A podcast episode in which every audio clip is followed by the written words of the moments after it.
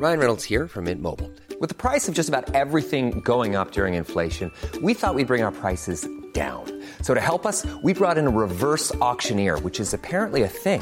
Mint Mobile unlimited premium wireless. Ready to get 30, 30, bit to get 30, bit to get 20, 20, 20, bit to get 20, 20, bit to get 15, 15, 15, 15 just 15 bucks a month. So, Give it a try at mintmobile.com slash switch. $45 upfront for three months plus taxes and fees. Promo for new customers for limited time. Unlimited more than 40 gigabytes per month. Slows. Full terms at mintmobile.com.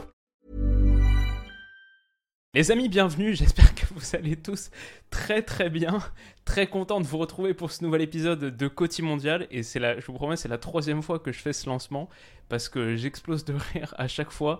C'était Tunisie-France, c'était Tunisie-France, avec un- une victoire donc de la Tunisie 1-0, la raison pour laquelle je rigole, c'est évidemment pas pour... euh, enlever du mérite à la victoire, la première victoire de la Tunisie contre la France en match officiel, sa troisième en Coupe du Monde de son histoire. C'est évidemment pas pour nuancer la petite peine qu'on a vu avoir évolué nos bleus, surtout pendant 70 minutes, et c'était un peu inquiétant aussi. Est-ce qu'il faut s'inquiéter? Non, la raison pour laquelle je rigole, je pense que comme tous ceux qui ont vu le match sur TF1 oh, se sont d'accord avec moi, euh, une équipe de commentateurs et surtout une chaîne, c'est pas pour incriminer directement nos amis euh, Grégoire Maroton et Bichente Lizarazu, qui en plus, euh, moi personnellement, je suis assez fan du duo, mais plutôt le fait de rendre l'antenne avant la conclusion du match, alors qu'il y a un appel à la VAR, ça c'est, on passe en triple écran, alors que y a- le but d'Antoine Griezmann à la toute fin pour égaliser est en train d'être checké par l'arbitrage vidéo et on finit sur cette séquence. C'était Tunisie-France, la pub qui enchaîne avec euh, monsieur l'arbitre qui est en train d'être en contact avec la VAR parce que vraisemblablement il y a un petit problème au niveau du but. En tout cas, ça a fini là-dessus. Et on a tellement de choses dont il faut parler parce que ça, c'était dingue. La qualification de l'Australie contre le Danemark, ça, c'est absolument dingue aussi. Et j'ai, pour ceux qui ont vu ma vidéo de tout à l'heure, une très bonne nouvelle. La fin de la chaîne, c'était la vidéo que j'ai sortie là, il y a un peu plus d'une heure, euh, un peu plus de deux heures, parce que je venais de recevoir un strike de la part de YouTube pour des analyses que j'avais faites, pour une analyse en l'occurrence, celle du Portugal, où j'avais utilisé des screenshots, comme dans tous mes épisodes de Côté Mondial, et un strike. Bon, je vais pas refaire la vidéo tout à l'heure, mais c'est très très grave. Ça peut conduire à la suppression de la chaîne. Je me disais qu'il j'allais devoir, j'avais retiré de la circulation tous mes épisodes de Côté Mondial. Je me disais que j'allais devoir, bah, très simplement arrêter d'utiliser des images de match sur toutes les vidéos qui allaient suivre de la Coupe du Monde. Donc ça me déprimait un peu. Et pendant le match, au bout de 20 minutes, un truc comme ça, j'ai eu cette nouvelle, cette très très bonne nouvelle. Plus de copyright claim. The copyright claim on your video was released. Je pense que quelqu'un, alors ma petite théorie, je pense que quelqu'un à la FIFA a vu la vidéo que j'ai sortie sur YouTube et le petit coup de gueule que j'ai tapé sur Twitter aussi. Peut-être quelqu'un qui a vu ça, qui a contacté un tel, un tel, un tel. J'avais envoyé aussi un petit message au producteur de l'émission que j'avais fait pour FIFA Plus, même si lui, il n'était pas, c'était pas un gars de la FIFA, mais il avait été en lien avec eux. Peut-être qu'il a activé quelques leviers. En tout cas, la FIFA a retiré sa demande de copyright, s'est rendu compte que c'était du fair use. Et ouais, trop bien, quel soulagement. J'étais refait, refait de cette nouvelle. Euh, trop, trop, une trop bonne chose. A priori, si ça tient, si ça continue à tenir sur les prochains matchs, et je vais faire attention sur mes screenshots, pas trop d'images qui pourraient ressembler à des images animées, mais on va pouvoir faire notre Coupe du Monde comme prévu, et toutes les vidéos du mondial peuvent rester en ligne. Ouf, soulagement, merci à tous ceux qui m'ont envoyé du soutien, de la force. Peut-être que c'est ça qui a fait la différence, peut-être que la vidéo que j'ai sortie, qui a, fait, qui a eu un gros buzz, peut-être que vite ça a permis la rectification. Euh, ouais, trop trop content de ça, et merci les gars, franchement votre soutien m'a fait un, bien de malade, et ça, ça me fait un bien de malade. Donc bref, ça aussi c'était une des histoires euh, de- des deux dernières heures, il s'est passé tellement de choses depuis qu'on s'est vu. Et voilà, qu'est-ce que j'ai d'autre Ouais. Et oui, mon pote Gianni Infantino qui voit la nouvelle, la FIFA qui a retiré, peut-être que lui a, a, actionné quelques leviers, a tiré quelques ficelles. En tout cas, très très content. On va donc analyser ce match, on va parler d'Australie-Danemark comme vous le voyez dans la foulée. Juste avant, je dis que cette vidéo est sponsorisée par NordVPN et vous verrez un petit segment sponsorisé dans quelques minutes. On est parti donc sur Tunisie-France. Tunisie-France où on avait un 11 de l'équipe de France totalement new look, évidemment, puisque 9 euh, des remplaçants habituels étaient titularisés. Il n'y avait plus que deux rescapés, en l'occurrence Raphaël Varane et Aurélien Chouameni, Tous les autres, c'était des nouveaux, c'était les coiffeurs, c'était pour leur donner du temps de jeu. L'équipe de France était à 99,9% de, chances assurée de terminer première. Donc on a vu que des nouveaux et aussi des positionnements très particuliers. Eduardo Camavinga en tant que latéral gauche, c'était un des trucs qu'on voulait voir tester parce que maintenant qu'il n'y a plus Lucas Hernandez derrière Théo, qui est-ce que tu mets? Euh, Axel Disasi en latéral droit et Matteo Gendouzi en forme d'ailier gauche, milieu offensif excentré gauche. Première titularisation en bleu, première minute en bleu, il me semble, de Jordan Verretou. Peut-être pas, on l'a peut-être vu sur une toute fin de match. Ouais, c'est vrai, parce qu'il est au moment de la célébration, je crois, du dernier match de Ligue des Nations. Euh, à vérifier. Mais, euh, mais voilà, beaucoup de minutes pour les, les remplaçants. Qu'est-ce que ça a donné? Franchement, ça n'a pas donné grand-chose. C'était assez inquiétant malgré 10 tirs à 5 pour l'équipe de France. Je vais dire, la Tunisie a nettement mérité sa victoire. Je trouve qu'ils ont été nettement au-dessus en première période dans tout. Franchement, c'est un peu triste pour eux qu'avec 4 points, du coup, avec un nul contre le Danemark, une victoire contre l'équipe de France sans avoir encaissé de but dans les deux matchs, un mondial que la Tunisie finit à deux buts marqués, un seul but encaissé c'est vraiment dommage pour eux de ne pas accéder au second tour. Mais l'Australie a fait le job, l'Australie a fait le job, et finalement le Danemark, c'est la grosse, grosse déception de ce mondial. On, aura l'occasion d'en reparler. Mais donc initialement, euh, un truc qui m'a déçu sur ce, 11 des Bleus, parce que du coup on surveillait chacun, leur qualité individuelle, leur performance, est-ce qu'ils sont capables de prendre la relève en cas de blessure? Euh, Steve Mandanda, je l'ai trouvé très pauvre, ici typiquement sur un ballon qu'il dégage des deux points alors qu'il est, il est pour lui, c'est un long ballon lobé, euh, il n'y a pas de danger. Déjà, petit manque de, lucidité là-dessus. Il y a plusieurs frappes qui ont été repoussées plutôt que captées, mais en plus pas repoussées sur le côté, repoussées en plein dans l'axe. Ça aurait pu être encore plus dangereux. Sur le but que marque la Tunisie initialement, qui est refusé pour hors-jeu, sur cette déviation du pied, euh, la réalité c'est que le ballon est pile sur lui et il le laisse passer aussi. Bon, c'est pas évident de, de réagir, clairement, mais voilà, c'est une question de réflexe, mais disons qu'il n'est pas dans une zone qui est impossible à aller chercher, donc ça aussi c'était pas hyper rassurant, même si le but est finalement refusé pour hors-jeu. Euh, voilà, le, ballon il est là, donc un petit manque de, réflexe, peut-être d'impulsion aussi, surtout réflexe, de, réaction. Eduardo Camavinga c'était un petit peu mieux en seconde période, mais on a vu que c'était pas un latéral gauche, avec ballon cherchait toujours à prendre l'axe, euh, pas à dédoubler sur le côté, vraiment prendre l'axe, prendre l'axe, et puis il prend un petit pont ici de Laidouni qui était une des, une des actions du match. Konaté a rassuré pour le coup. Ça, je pense que c'était une vraie, vraie bonne chose. Lui, il est très proche d'un statut de titulaire. Je pense que lui et Youssouf Fofana sont ceux qui étaient peut-être les plus proches d'un poste de titulaire. Youssouf Fofana, j'ai trouvé très bon en première période. Euh, plutôt désastreux en seconde jusqu'à ce qu'il soit remplacé par Griezmann autour de la 70e. Donc euh, voilà, Konaté par contre très rassurant, très solide, très costaud. Et euh, on a vu sur le milieu de terrain tota-, totalement dysfonctionnel euh, Chouamini, Verretou, notamment pas d'entente entre les deux, pas de compréhension. Là, Chouamini qui, l'engueule un petit peu parce qu'il n'est pas en train de proposer quelque chose d'un peu plus haut, pas assez saccadé, un peu trop sur la même ligne. Et avec Fofana en tant que trio du milieu de terrain, ça marchait vraiment, vraiment pas. Ça, c'était un des trucs euh, pas rassurants. Moi, j'ai tweeté à la fin, j'ai dit bon, ce match finalement nous apporte quelques réponses. C'est juste pas les réponses qu'on voulait entendre. C'est que derrière le 11, c'est assez difficile. Donc euh, voilà, en gros, on finit sur la première. Non, ça c'est la fin du match. 10 euh, tirs à 5, comme je l'ai dit. Sur le nombre de touches de balles, 117 pour Kamavinga. Ça envoie aussi que, bon, latéral gauche, très bien, mais beaucoup, beaucoup euh, axial, très trouvé dans un registre axial. Quand tu touches 117 ballons, bah, il est le joueur du match qui en a touché le plus. même 15, 14 ballons devant Aurélien Chouameni. Et Coman, c'était pas foufou. C'était, il y avait quelques percées individuelles au début, mais bon, ça s'est un peu éteint. Colomboigny, j'ai trouvé limite, c'était une des, une des satisfactions. Si on se les passe un petit peu un par un comme ça, et Varane correct euh, en première période également. Euh, voilà grosso modo. Et je crois qu'il est temps pour notre moment sponsorisé. Donc on se retrouve dans quelques minutes. Alors les amis, on va poursuivre notre vidéo très vite, mais juste avant, je me permets un petit mot pour le sponsor du jour qui est NordVPN. Pour moi, c'était très très facile d'accepter ce placement parce que NordVPN, c'est un service que j'utilise personnellement depuis longtemps maintenant. J'en avais déjà parlé sur la chaîne.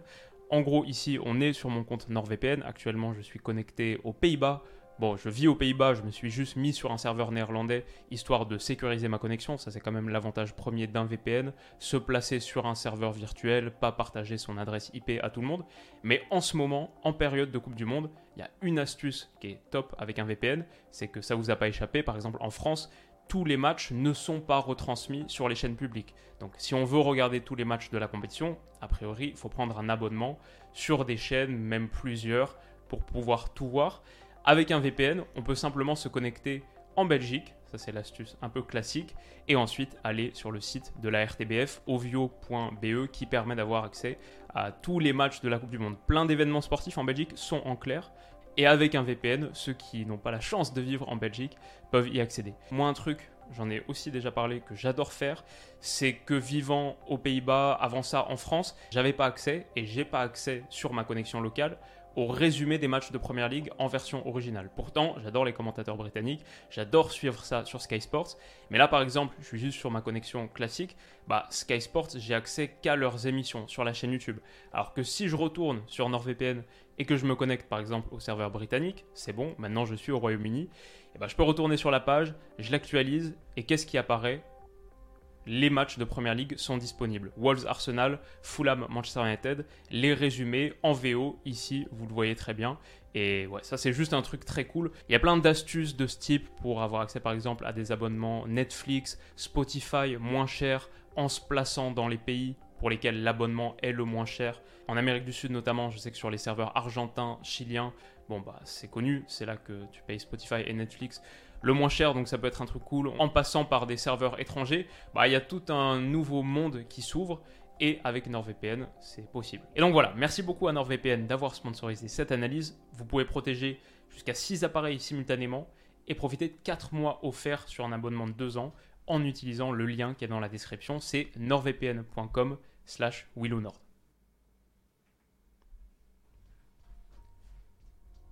Et donc voilà, on est de retour. Merci à NordVPN, merci au gars de NordVPN. Très très cool, un service que j'utilise personnellement.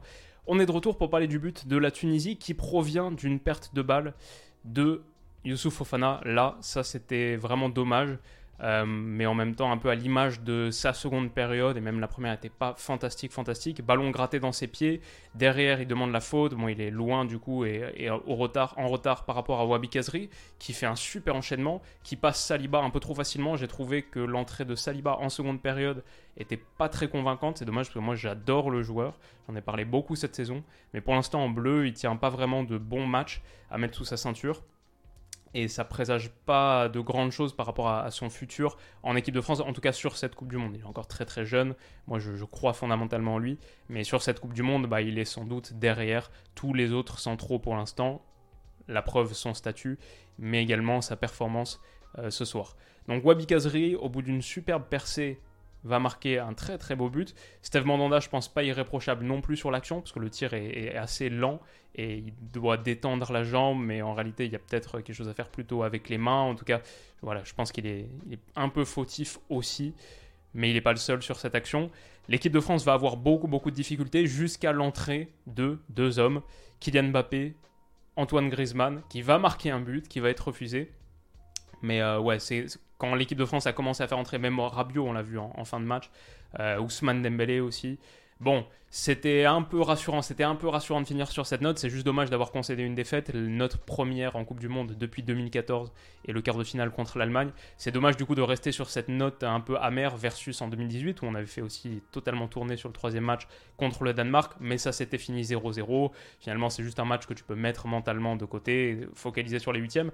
Là, j'espère que ça va pas trop avoir d'impact mental sur la suite ça aurait été bien donc d'acquérir ce, match nul, mais c'était cool de voir les entrées de Mbappé, de Griezmann et tout ce qu'ils ont apporté, leur qualité. Didier Deschamps était quand même assez inquiet. Hein. Ça, c'est juste avant que Kylian Mbappé ait un coup franc à tirer à la 92 plus 20. Et ses mimiques étaient un peu inquiétantes sur le banc. Je pense que il était OK avec l'idée de faire tourner, donner du temps de jeu à tout le monde, s'acheter la, la paix un peu dans le vestiaire, faire plaisir à tout le monde et continuer à ce que le groupe vive bien mais je pense pas qu'il s'attendait à un scénario aussi défavorable. Dans son idée, c'était forcément soit match nul, soit victoire. D'ailleurs, le, fait de faire entrer tout lié à la fin, c'est pas anodin. Il va falloir trouver les mots maintenant, il va falloir trouver les mots pour rebondir, en tout cas juste euh, continuer à être dans cette atmosphère positive qui était celle de l'équipe de France. Après deux victoires contre l'Australie, probante, contre le Danemark, j'ai trouvé encore plus probante la victoire des Bleus contre le Danemark. Donc euh, c'est juste, euh, voilà, il faut pas que ce soit un petit coup d'arrêt. En attendant de voir quel sera l'adversaire des Bleus, on le saura ce soir, après la conclusion du groupe C. Est-ce que ce sera l'Argentine, l'Arabie Saoudite, la Pologne, le Mexique? On verra et on analysera ça. Mais euh, ouais, c'est le petit motif d'inquiétude et, attention. Mais l'équipe de France a eu des occasions, nulles plus grosses que celle qui lui permet d'égaliser à la toute fin. Alors, est-ce qu'il y avait hors-jeu, véritablement, sur ce ballon d'Aurélien Chouameni qui est un petit peu. C'est Yous. Est-ce que c'est Fofana qui va. Non, c'est pas Fofana parce qu'il est sorti. C'est. Je me souviens plus qui c'est. Qui va au contact. Et ça revient dans les pieds d'Antoine Griezmann qui enchaîne. Est-ce que c'est peut-être Randall Colomwani? Qui enchaîne. Ça fait un partout. Mais. Mais le but va être refusé pour jeu. Alors c'est pas ce qu'ils sont en train de checker là, ça je l'ai juste inclus parce que je trouvais que c'était un moment assez, assez marrant. En gros, les, Tunisiens qui s'informent du match Australie-Danemark, qui le regardaient avec le photographe officiel de l'équipe, Team Photographer, Tunisia, et euh, qui était en train de faire attention à ce qui se passe dans l'autre rencontre parce qu'il leur fallait un match nul entre l'Australie et le Danemark pour passer, pour être qualifié. Antoine Griezmann, lui, qui célèbre son but en mode, euh, j'ai tweeté dans la foulée, euh, Griezmann, quel roi, mais en fait non, plutôt quel, empereur qui le, qui le célèbre en mode manchot, en mode pingouin.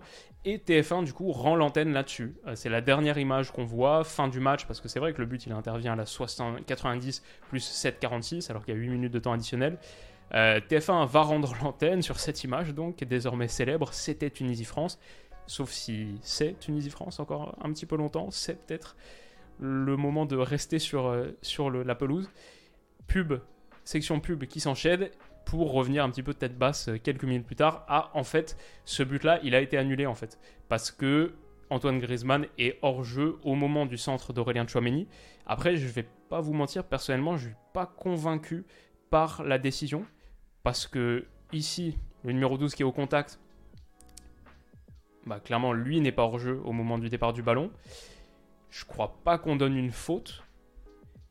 Quand le ballon revient sur Antoine Griezmann, il marque OK, donc il revient d'une position de hors-jeu, mais le retour de hors-jeu, ça n'existe plus en foot. En gros, si tu donnes hors-jeu là d'Antoine Griezmann, ça veut dire que tu considères qu'il y a un hors-jeu passif, que par sa position, il gêne au moment du contact, qui gêne les défenseurs, et ça me semble assez difficile à interpréter parce que je vois, je suis pas trop certain de comment ici le fait qu'Antoine Griezmann était hors jeu là gêne. C'est pas comme si ça gênait la visibilité de quelqu'un. Euh, à quel point est-ce qu'il fait véritablement action de jeu en étant là? C'est ouais, c'est une interprétation que je suis pas sûr d'avoir compris pour être honnête. Donc difficile pour moi de, de l'analyser en profondeur et de vous expliquer pourquoi, parce que je suis pas certain d'être forcément d'accord avec la décision un petit peu étrange, un petit peu étrange. Sans conséquence, heureusement pour l'équipe de France, sans conséquence pour la Tunisie, le fait que tu sois 1-0, un partout, peu importe s'il y avait, avec la victoire de l'Australie dans le même match, ça changeait rien. Donc euh, heureusement, entre guillemets. Mais ouais, un peu étrange. Dites-moi ce que vous en pensez, comment vous voyez les choses. Je trouve ça un peu étrange. Les Tunisiens qui célèbrent, à raison, c'est seulement la troisième victoire, comme on l'a dit tout à l'heure, de leur histoire en coupe, du Monde. Bon, ils en avaient une en 2018 contre le Panama, dernière journée. Et sinon, c'était pour leur première participation, il me semble en 78 euh, ou en 86, mais je dirais plutôt 78. Donc. Euh, donc voilà grosso modo pour ce match et voilà pour ce moment un peu, particulier en plateau. En tout cas, on a bien rigolé entre nous sur Twitter. Pour finir, Australie-Danemark, quand même, un mot pour la qualification des Australiens, pas du tout ce que j'attendais. Moi, je pronostiquais plutôt une qualification du Danemark. Je vois une Australie de Graham Arnold très faible, très limitée dans sa production. Un Danemark qui, s'y plantait le premier but, aurait suffisamment de qualité pour juste éteindre le match face à des Australiens qui proposent pas grand-chose. Bah, ils n'ont jamais marqué ce premier but. Et l'Australie, elle, a été plutôt dangereuse. Le but, j'ai pas eu le temps de checker, mais il me semble que le numéro 7, le petit, c'est Matthew Lecky si je me trompe pas, Lecky en tout cas, euh, qui va planter un sacré but au bout d'une percée, euh, transition offensive, euh, attaque rapide, qui manœuvre son chemin entre la défense danoise et qui va planter son but en seconde période. Le Danemark de toute manière avait besoin d'une victoire. Donc il leur fallait deux buts à la fin. Et j'ai trouvé un Danemark très pauvre de ce que j'ai vu. J'étais en double écran, j'ai pas vu le match parfaitement dans son intégralité, mais je checkais quand même régulièrement, surtout que Tunisie et France étaient un peu sans enjeu. Du coup, euh, très pauvre dans les coups de pied arrêtés notamment. Christian Eriksen ne les a pas super bien frappés. À la réception, il n'y avait pas beaucoup de mouvement, alors que c'était une de leurs grandes forces. Bah, typiquement celui-ci, où Schmeichel il est monté directement dans les bras du gardien. Euh, donc euh, ouais, un peu, un peu décent pour ce Danemark. Et une qualification pour l'Australie finalement méritée, on va dire 1-0 contre la Tunisie en deuxième journée, 1-0 contre le Danemark, 6 points, autant que l'équipe de France. Après avoir perdu 4-1 contre les Bleus au départ, et on avait vu la prestation qui les aurait vus se qualifier là avec deux victoires sur les deux matchs restants? Franchement, euh, belle perf des Australiens qui euh, accèdent au huitième de finale de Coupe du Monde, pas pour la première fois de leur histoire, parce qu'ils l'avaient fait en 2006. Fabio Grosso, le penalty, etc. Vous vous en souvenez? Peut-être, mais euh, moi je m'en souviens. Et, et ouais, donc belle perf, et on verra contre qui il tombe. Ça peut être l'Argentine. Moi, je pense que ça va être l'Argentine. On verra les résultats de ce soir. Je pense que l'Argentine va battre la Pologne et accéder à la première place. Mais sinon, ça peut être euh, Pologne, Mexique, euh, Arabie Saoudite. Et si c'est contre un de ces trois-là, ils partiront pas forcément, euh, pas forcément trop derrière. Donc, à voir. Mais ça va être intéressant. Et justement, en parlant de la séquence prono, alors j'ai pas là de prono spécifique à vous montrer parce que j'ai fait une vidéo qui est sortie il y a pas elle est sortie hier, elle est sortie hier matin avec toutes mes previews de toutes les conclusions de groupe. Donc pour l'instant, on a le groupe A, B et D qui sont finis et j'ai toujours pas parlé des matchs du groupe B d'hier alors que j'ai promis d'analyser tous les matchs du mondial. Je les ai vus, tout est prêt, mais avec l'imbroglio qu'il y a eu ce matin autour des copyrights, etc., j'ai pas eu la possibilité de sortir ça. C'était, j'étais pris sur ce dossier-là à résoudre en priorité. Du coup, ce soir, dans l'analyse euh, d'Argentine-Pologne et un peu d'Arabie Saoudite-Mexique, je vous inclurai surtout États-Unis-Iran, parce qu'Angleterre-Pays de Galles, c'était un match euh, un peu inutile que j'ai regardé du coin de l'œil. Mais États-Unis-Iran, il faut en dire un truc, la qualification des États-Unis, on en parle tout à l'heure. Euh, merci à vous de votre soutien. Merci pour tous les messages que vous m'avez envoyés. C'était trop, euh, trop chou, trop mignon. Ça m'a envoyé plein de force. Et ça a peut-être changé le destin de la chaîne. Donc, euh, franchement, trop cool, les gars. Merci beaucoup. Je vais laisser la vidéo en ligne quand même au cas où euh, ça se reproduit, au cas où cette vidéo a été euh, le bouclier qui a permis à la chaîne de résister à la tentative d'extorsion de la FIFA. Euh, et si c'est d'égal de la FIFA, j'ai rien à dire. Merci beaucoup les gars d'avoir fait le taf. Très très cool. Mais je vais laisser cette vidéo en ligne et j'ai juste mis un, un update dans le commentaire épinglé. J'ai dit c'est bon, update, la chaîne est sauve. voilà. Merci à vous d'avoir regardé celle-ci. Merci à NordVPN d'avoir sponsorisé la vidéo. Vous avez accès à leur offre dans le commentaire épinglé, dans la description. Super service, comme je le dis tout le temps, que perso j'utilise. Très utile, là en cette période de Coupe du Monde, mais même en général, je suis tout le temps connecté dessus pour voir des trucs que maintenant je peux plus voir, notamment en étant en France, qui sont géolocalisés. Typiquement, certains trucs sur TF1, bah, je mets mon NordVPN branché en France, et désormais je peux accéder à ça. Donc euh, ouais, franchement, c'est pas juste parce que ils m'ont contacté pour la sponsor. C'est vraiment aussi un, bon service que, que j'apprécie. Voilà, merci pour tout. On se retrouve dans quelques heures et je vous dis à tout de suite. Bisous. Planning for your next trip? Elevate your travel style with Quince. Quince has all the jet setting essentials you'll want for your next getaway, like European linen, premium luggage options, buttery soft Italian leather bags, and so much more. And is all priced at 50 to 80% less than similar brands. Plus, Quince only works with factories that use safe and ethical manufacturing practices. Pack your bags with high-quality essentials you'll be wearing for vacations to come with Quince. Go to quince.com/pack for free shipping and 365-day returns.